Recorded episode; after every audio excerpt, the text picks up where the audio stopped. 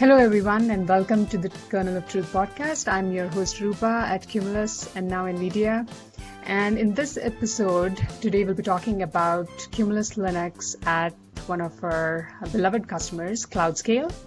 And we have with us today Manuel, Attila, and Mark. Uh, Manuel from CloudScale, Attila, and Mark from uh, Cumulus Networks. I will refrain from saying their last names because I'll butcher it, and I'll let them introduce themselves further.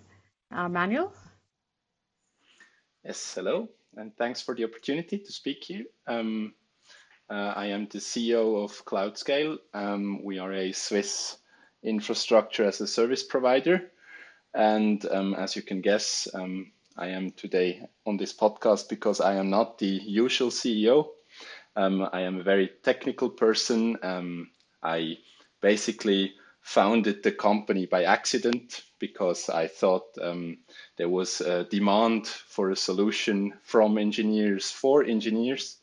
And that's basically all that CloudScale is about. Um, we're trying to have a solution entirely based in Switzerland um, that is easy to use, um, has a strong technical background, uh, is stable, obviously, and uh, yeah, so uh, that's that's pretty much. nice. Uh, thanks, Manuel. Yes, I can uh, second that your technical expertise. I, yeah, it's been a pleasure working with you. Attila and Mark, you want to introduce yourselves? Well, uh, I'm Attila de Groot. Uh, I used to be an SE uh, at Cumulus, now uh, a solution architect at NVIDIA. Uh, same thing though. Um, and yeah, over the past two years, uh, we've been working with Manuel. Um, and yeah, that's why I joined the podcast. Mark Horsfield, and I'm part of the support team. And when Manuel's cases come in, they get routed to me. we've worked uh, together for quite a while. I think basically since early days when you started kicking tires, and it's been good. So what we want to do here is uh, walk through CloudScale's deployment with Cumulus Networks, open networking, and so on. And it will be a good thing for the listeners to get a feel of how to deploy, you know, what what to look out for, and so on. And of course, uh, some great stories from CloudScale. So uh, to start with, Manuel, maybe we can uh, maybe you can give us a overview of uh, what you what CloudScale does and what your deployment needs are, uh, and so on. I know IPv6 has been um, important for you guys, and I know Cumulus, you have helped a lot. I mean, we have learned a lot from your deployment on IPv6. So maybe touch on that as well. Sure. Um, so at CloudScale, uh, right from the start, we had customers that asked us whether we would go fully dual stack. Um, since our company was uh, founded in 2014, um, IPv6 was already uh, 20 years or more, and uh, therefore uh, I could understand that demand. Um, furthermore, Switzerland, uh, being a very small country in Europe, uh, was among the top adopters of IPv6 worldwide. I think we were number three for a long time. And unfortunately, now uh, some other countries have, uh, have been faster um, in adopting IPv6. But nevertheless, um, if you have customers in Switzerland, uh, it doesn't take long until you hear the requirement we need to have IPv6. And that was one of the reasons why um, for CloudScale, it was always clear um, we needed a dual stack network. Um, we then started out uh, using a proprietary solution from another vendor, uh, which went quite well. And at the point in time where there was the decision to make whether we would continue with said vendor or look for something else, we started um, investigating our options. And um, I actually stumbled across Cumulus Linux or Cumulus VX um, by the pointer of a friend who said, well, you really have to check out Cumulus because CloudScale is a open source company. Uh, you're doing mainly Debian and Ubuntu, so you should check it out. Um, and that was, I remember it was a rainy weekend uh, when, when I first installed Cumulus VX on my notebook and I, I gave it a try. And I can only recommend to everyone out there who wants to give Cumulus a try to either go with the Cumulus in the cloud setup, um, which basically um, spares you the hassles of having to run a, a hypervisor on your computer, or um, if you're a bit more advanced, then try out the um, Cumulus VX images that you can download and run on your local workstation or notebook, because that actually gives you um, Cumulus as is. Um, there's one exception. You obviously don't have an ASIC, so you don't have the chip that takes care of forwarding line rate, uh, but it's the kernel that does everything for you. Um, but that's more or less the only thing you have to, to keep in mind when you do your testing. But apart from that, you really get um, the full-fledged solution. Um, there is nothing hidden. There is nothing um, obfuscated or um, you don't have to think that you need like a special license to unlock certain features, etc., etc. uh, so Manuel, you just mentioned Cumulus in the cloud. And um, uh, did you actually try our renewed version uh, of it already?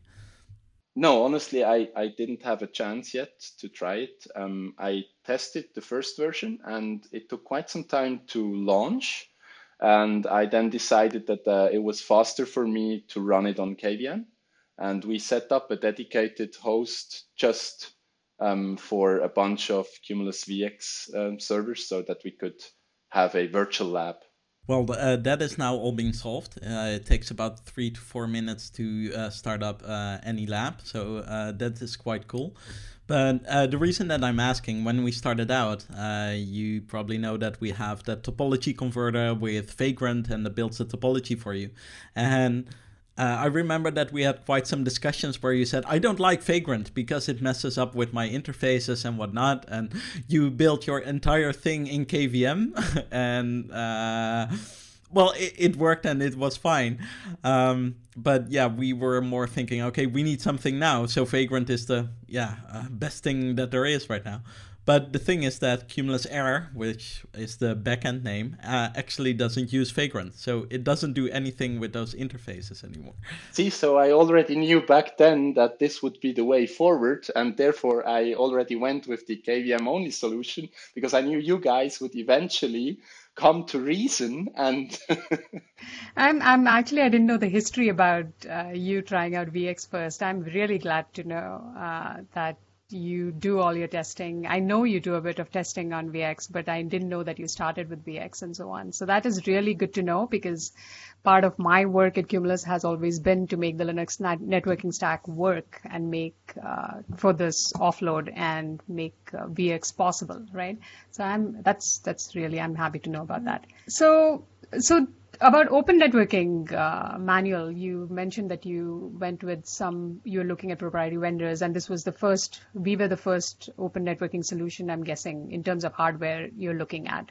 And did, uh, what were the factors you were considering? Did you need a hardware choice, or it was only the disaggregated operating system that you were mainly interested in? Just curious to know your thoughts. Um, actually, so I already mentioned that to Attila earlier. Um, so to me, the term open networking is is not 100% positive because there are a lot of people out there that are scared of the term open source uh, by itself because it, it kind of um, implies that you have to take care of everything yourselves, um, which is not the case with Cumulus, right? Uh, what you get there is a, a Linux uh, as a basis uh, that has been tuned and patched to become a, a, a full-fledged network operating system. And you get support. You have a 24-7 um, team that will help you in case you run into any issues. Uh, that's basically how i met mark right? And uh, mark yes. he's been, yes he's been very helpful along the way. And um, so the term open networking and that's something i just want to emphasize here it doesn't mean that uh, you're all on your own. Uh, you will have support. Um, the only difference is that you will not buy a black box. You will not buy something um, where you cannot look beyond uh, a CLI, where you cannot look beyond artificial interface that limits you to doing certain things, right? I mean, we have other vendors like Arista or Juniper that have been using Linux um, uh, as as their basis as well, but there it's always um, the feeling you get starting to use um, the ecosystem. It's like you're breaking out of the CLI, and um, that's that is accompanied by by bad feelings, right? Because you know you're doing something that is not fully supported or should not be done, and you're on your own because you basically breached the official perimeter, right? And for Cumulus Linux, it's the opposite way. So you get uh, uh, an open source software, you get Linux. Um, when you log in, you're not locked into some CLI or into some small shell. You have the power of Linux at your hand. And then on top of that, you also get the CLI. That, by the way, helps you to transition from a typical network vendor um, to a open network vendor because um, you're probably used to having a CLI and Cumulus is not taking that away from you, but you will quickly learn that there are other possibilities once you get full access to a system um, I then discovered the possibility, instead of firing a bunch of sequential commands in the CLI, I was able to, to aggregate things in a file. I mean, all I had to do was edit a certain file. I was able to use Ansible, I was able to use loops, and there um, my configuration became so much easier and less error prone because I could fully automate things. Um, and if, if there's something that I would like to to uh, to say to people looking at Cumulus as a solution, it is don't be afraid to get started using the CLI, but then look into other options as well. Cumulus Linux will offer you much more than just a um, replacement for a CLI that you're used to. You will find out that you can use all the tools that you know from a system engineering perspective if you want to run htop, if you want to look um, at a certain proc file, if you want to, it's it's all there. Uh, there's nothing hidden, and um, basically the approach that Cumulus took was um, they wrote a daemon that is called switchd, and that's more or less the only thing that is in there that is kind of a black box to you, but knowing that all that switchd does is translate netlink messages from the kernel to ASIC commands, you don't have to care about that. It's, it's basically like your database gets written down to the ASIC. That's all it does. And apart from that, everything around it, it's just pure Linux. So Manuel, you have a technical background, right? And you just explained that switchd and you shouldn't care about that. Um, sometimes we're talking to customers and they do seem to care about it, but um, yeah, I think, okay, do you really need to? And uh, so, do you really care about what's going on in uh, a daemon like switchd? Well, uh, you know the answer to that, right? I mean, we all care about something once it's not doing what it's supposed to or it should and that's when things uh, start getting messy if you're looking at the black box because then you're limited in terms of debugging and you have to escalate things etc but apart from that i mean um, the the less tasks that we offload to switchd and i guess you did a pretty good job in limiting it to as i said before uh, make the database state of the kernel um, the asic state uh, that's basically what switchd is for. Um, if that process is stable, then um, I don't see a reason why switchd would be something you have to care about. Um, I mean, I can compare it to other solutions out there. I know that uh, Arista, for example, is running a full-fledged database uh, on their systems and you have state for every single daemon in there. And if something goes wrong with that database, I can only tell you, well, good luck. And um, in, in the case of the kernel, you have to know, well, it's, it's the kernel. It's, it's something that is powering that system, right? And that database doesn't just go corrupt. And then there's another advantage. At first, when I heard it for the first time, I was very skeptical. I remember talking to Srijit um, in Zurich, and he said, Well, what we're doing is we're periodically checking that the state of the kernel is the state in the ASIC. And I was like, but that uses a lot of CPU cycles, right? I mean, you're just doing the same over and over again. And he said, yeah, that's true. And it was a architectural decision that we had to make, but there's one big advantage. If by any chance or bad luck, we lose a certain netlink message, so let's call it a change in the database, um, and we don't get that, um, we still have it in the kernel. So the kernel will get updated, but maybe we didn't catch it and we didn't write it into the ASIC. But now the next cycle, when we go through the state of the kernel, we will realize, oh, there's one left that we that didn't make it in the ASIC yet. And all we have to do is apply that change as well, uh, which gives you a certainty that um, maybe in a in a worst case scenario, not all the messages or not all the states of the database make it into the ASIC, but eventually they will, which compared to another solution where you're running a database, you will really have to catch all the changes there and be sure that they made it into the ASIC, or you will not have a stable state. You will have to basically reboot the device to get into a stable state. Very nice, Manuel. You know more about Cumulus Linux than, you know, anybody out there today. Very nice. Uh, and I, I liked your perspective about the whole CLI thing as well, right? Nicely put.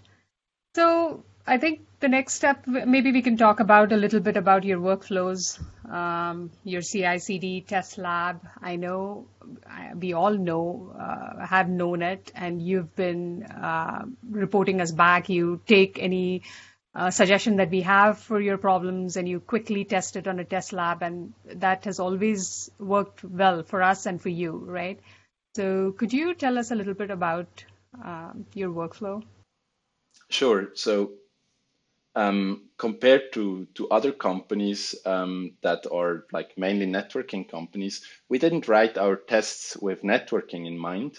Uh, we are running OpenStack and Ceph. These are two um, big um, open source initiatives. And um, what we what we knew we would have to do because we don't rely on vendor support there is we knew we'd have to test things thoroughly.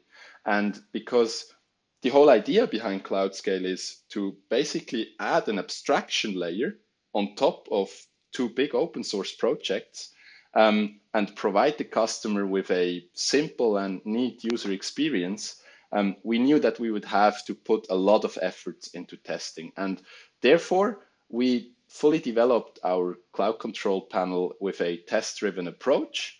And over time, after, well, you start out writing unit tests for obvious reasons, and then you start writing integration tests. And uh, at, at some point, you realize that the more infrastructure you have, the, the bigger your ecosystem grows, the more systems you have to take into consideration as well. In our case, the network is not only um, pushing packets for customers that go from machine A to B, but it's also the backbone of our storage network, right? It's it's the um, or or our storage solution. Um, if the network is down, cloud scale is down. It's not just that um, customers cannot communicate um, anymore, but also storage access would be impossible. So having that in mind, um, we knew that we would have to test the ecosystem very thoroughly. And we did that by, by writing acceptance tests. Um, and I'm very happy to announce that um, we are not far away of um, releasing those acceptance tests publicly. Um, so I was uh, just uh, looking at the latest results last week, and I saw that uh, we have now a set of, I think, 102 tests um, that are just there to test end to end the infrastructure from a customer's perspective. So, um, what we would do is we, we take a token, a API token, and we just do everything using our own API. Uh, you can call it eat your own dog food, right? And um, we then test um, that, let's say, a server can be launched. It has a public IPv6 address, a public IPv4 address. It can reach certain sites on the internet. Um, there is storage. It's running smoothly, etc. So we do that and we run those tests regularly. So we wrote those tests to be sure that if we apply a change, the state after having applied the change will remain the same so that no customer will have a negative impact implied by that change. And um, basically, we took those tests and we just ran them on, on Cumulus Linux as well. So um, we, we did an upgrade. Um, first, we did that using the package manager of Debian, so apt, and we then discovered that it would get us into a more deterministic and very easily reproducible state if we just use ONIE. ONIE is an initiative um, that was also initiated by Cumulus Linux, uh, by Cumulus Networks, I'm sorry. And uh, ONIE basically gives you the pre-boot environment that you that is well known as uh, PXE from servers, but on your network equipment. And this helps you to install any NOS um, very easily and fully automated. In our case, it takes us a couple minutes to go from a switch that we unbox, that we mount in a rack, we cable to a fully working, fully integrated switch because using the DHCP options, we can make sure that the switch will boot, it will get its configuration automatically. There's uh, Cumulus Linux calls that ZTP, zero touch provisioning. Um, with that, all the license stuff and the initial users, etc., will get deployed. And then all we have to do is run Ansible on top of it, and we're done. And that's basically the rebuild pipeline that we have in place now. So if we test an upgrade, we do that several times in a row.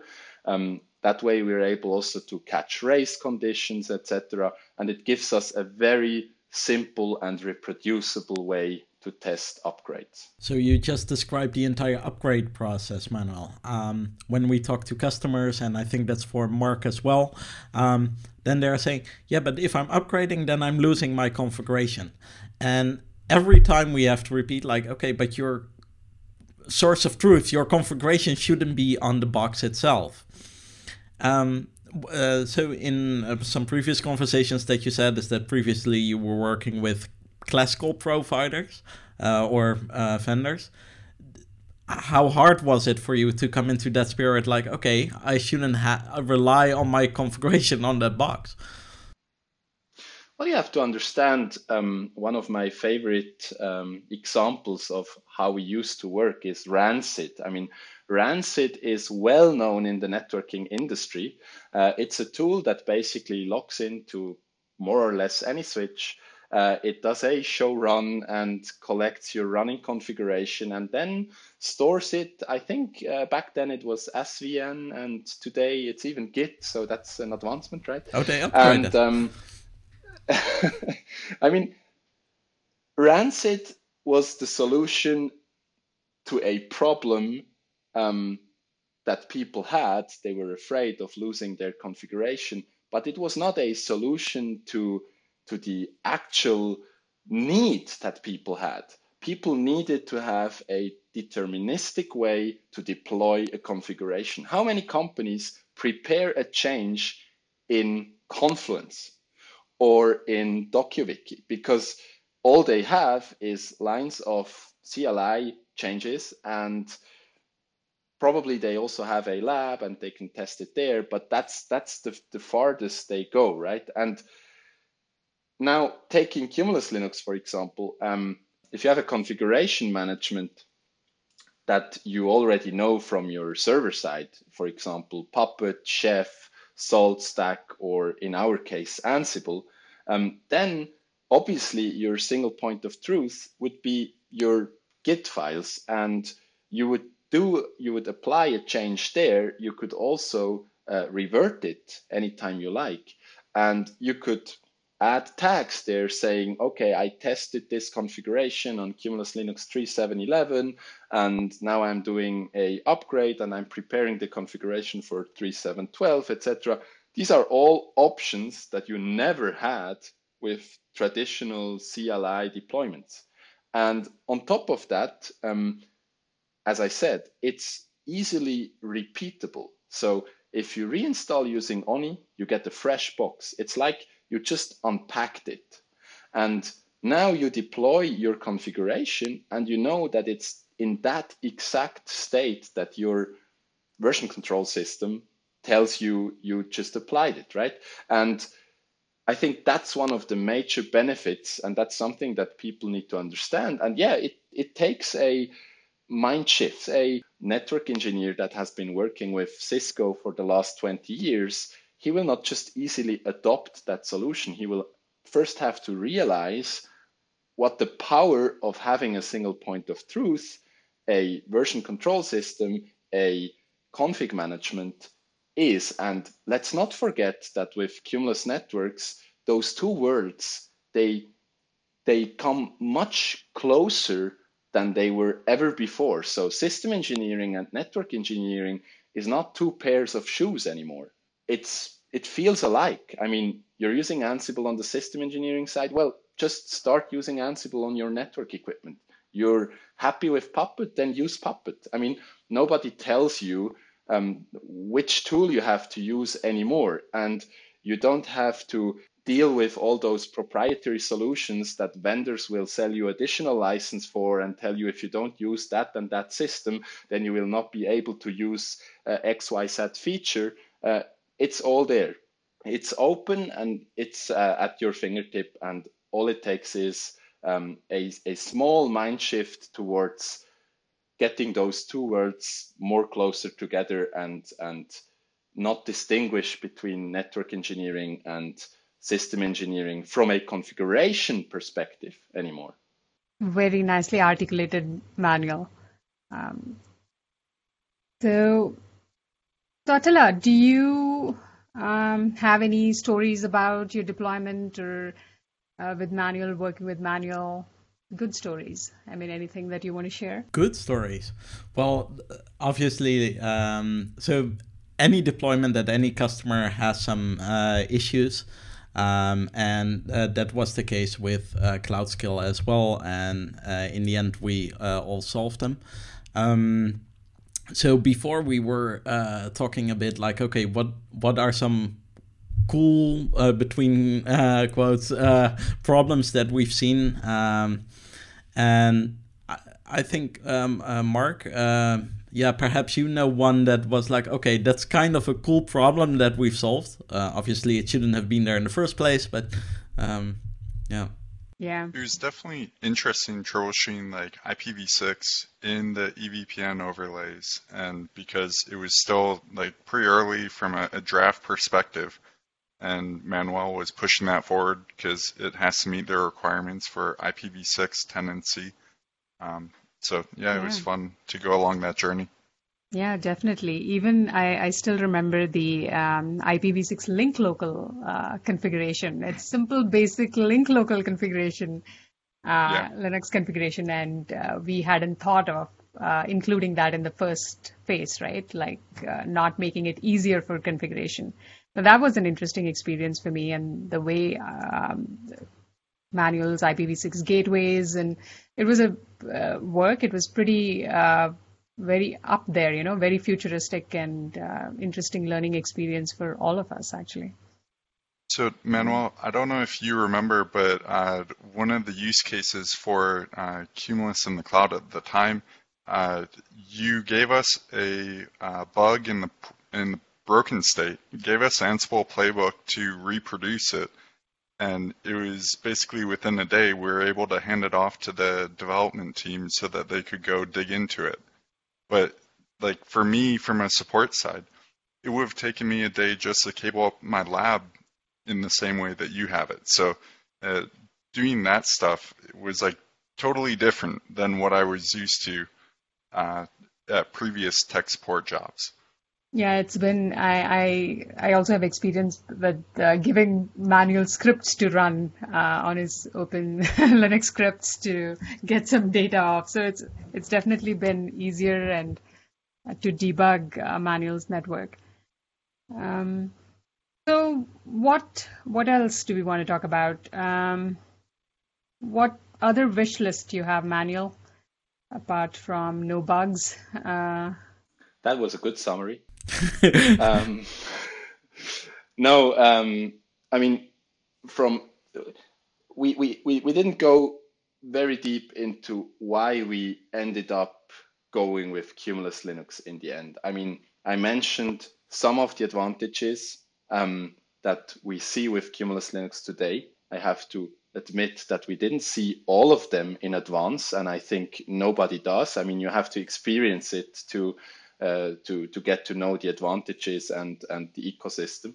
Um, but um, I think it's important to understand that one of the reasons for us to go with Cumulus Linux or Cumulus Networks as a company was not only the open networking approach, but it was also the fact that um, you were implementing the solution based on standards. For us, it was very important because we came from a proprietary fabric solution that was based on Trill. And as people in the audience may know, um, Trill is based on a RFC, but unfortunately, um, some details that are quite important were left out in that RFC. Um, the main reason that Trill never made it to inter-vendor operability was that the underlay it was intentionally left to the vendor which solution to implement in the underlay. But that at the same time meant that you would always have to buy equipment from the same vendor to scale out your network. And that was something that we wanted really to avoid right from the start. So EVPN as a solution was something um, that we said that's a must have. We're only looking at vendors that are either trying or, or already have implemented EVPN. And that's also the way we want to go forward. So if you look at the latest EVPN drafts or even the things that are already stable and final, um, you can see that EVPN will also solve the problem of having servers attached to multiple switches at the same time without doing routing, right? So if you come from a traditional MLAG um, network topology and you, for whatever reasons, need to keep that layer two domain there, you might want to look at the solution that is EVPN native, that is standards based, that will give you the possibility to multi home those hosts, uh, as I said, with a standards based approach. So, no need for a proprietary solution there anymore as well. And that's something where we felt um, Cumulus is not only talking about open networking in the sense of, well, we're leveraging uh, open source as a basis, like other vendors do as well by running Linux, but it was also all about let's keep the system open as we build it. Let's feed back stuff that we fix to the kernel. I mean, I remember working on a case with David Ahern, and um, we were actually able to to debug the issue and see that it was a kernel issue. It was not a kernel issue in Cumulus Linux. It was a kernel kernel issue. You know, it's the Linux kernel that had an issue. And he was able to submit a patch. That patch went upstream and it made it back into all the distributions out there, right? So, um, and and that's something I think as um, without wanting to sound too philosophical there, um, I think um, the the community, the open source community as a whole, we have to try to work together to make to make the ecosystem a better place and not um, every vendor invites the wheel once more and tries to to sell it as brand new solution. Let's work together. Let's let's push forward open standards. Let's make sure we have interoperability between vendors that was one of the reasons why we went for Cumulus Linux because we said it's all there. The the idea, the DNA, the mindset, that's what we have been looking for. And that's what really convinced us um, to go forward with Cumulus. That is awesome, uh, Manuel. Actually, you know, I appreciate when somebody appreciates that, right? I mean, this whole thing about open implementations, not only open standards, open implementations, and having it work uniformly everywhere. That's uh, has been the goal for of Cumulus, and that's been on our DNA. And we try to keep that on every feature we develop, right? We every feature we design, we try to put a lot of thought into it, and somebody appreciating it is really very nice. Thank you. I think we can wrap it wrap it up. Thank, thanks a lot, Manuel, Attila, and Mark, and uh, yep. hope we'll have you again, uh, Manuel. You know, just to talk about general open implement, no, not about the Cumulus deployment. Maybe you know we should have a chat about you know just open standards, open implementations. Uh, we'll have a lot of things to talk about. Thanks for listening to The Kernel of Truth. We'll be posting show notes on the Cumulus blog, where you can find loads of educational material on Cumulus and the open networking industry as a whole. Be sure to subscribe to this podcast if you haven't already so you're notified when the next episode is posted, or follow us on Facebook, Twitter, and LinkedIn. Thank you.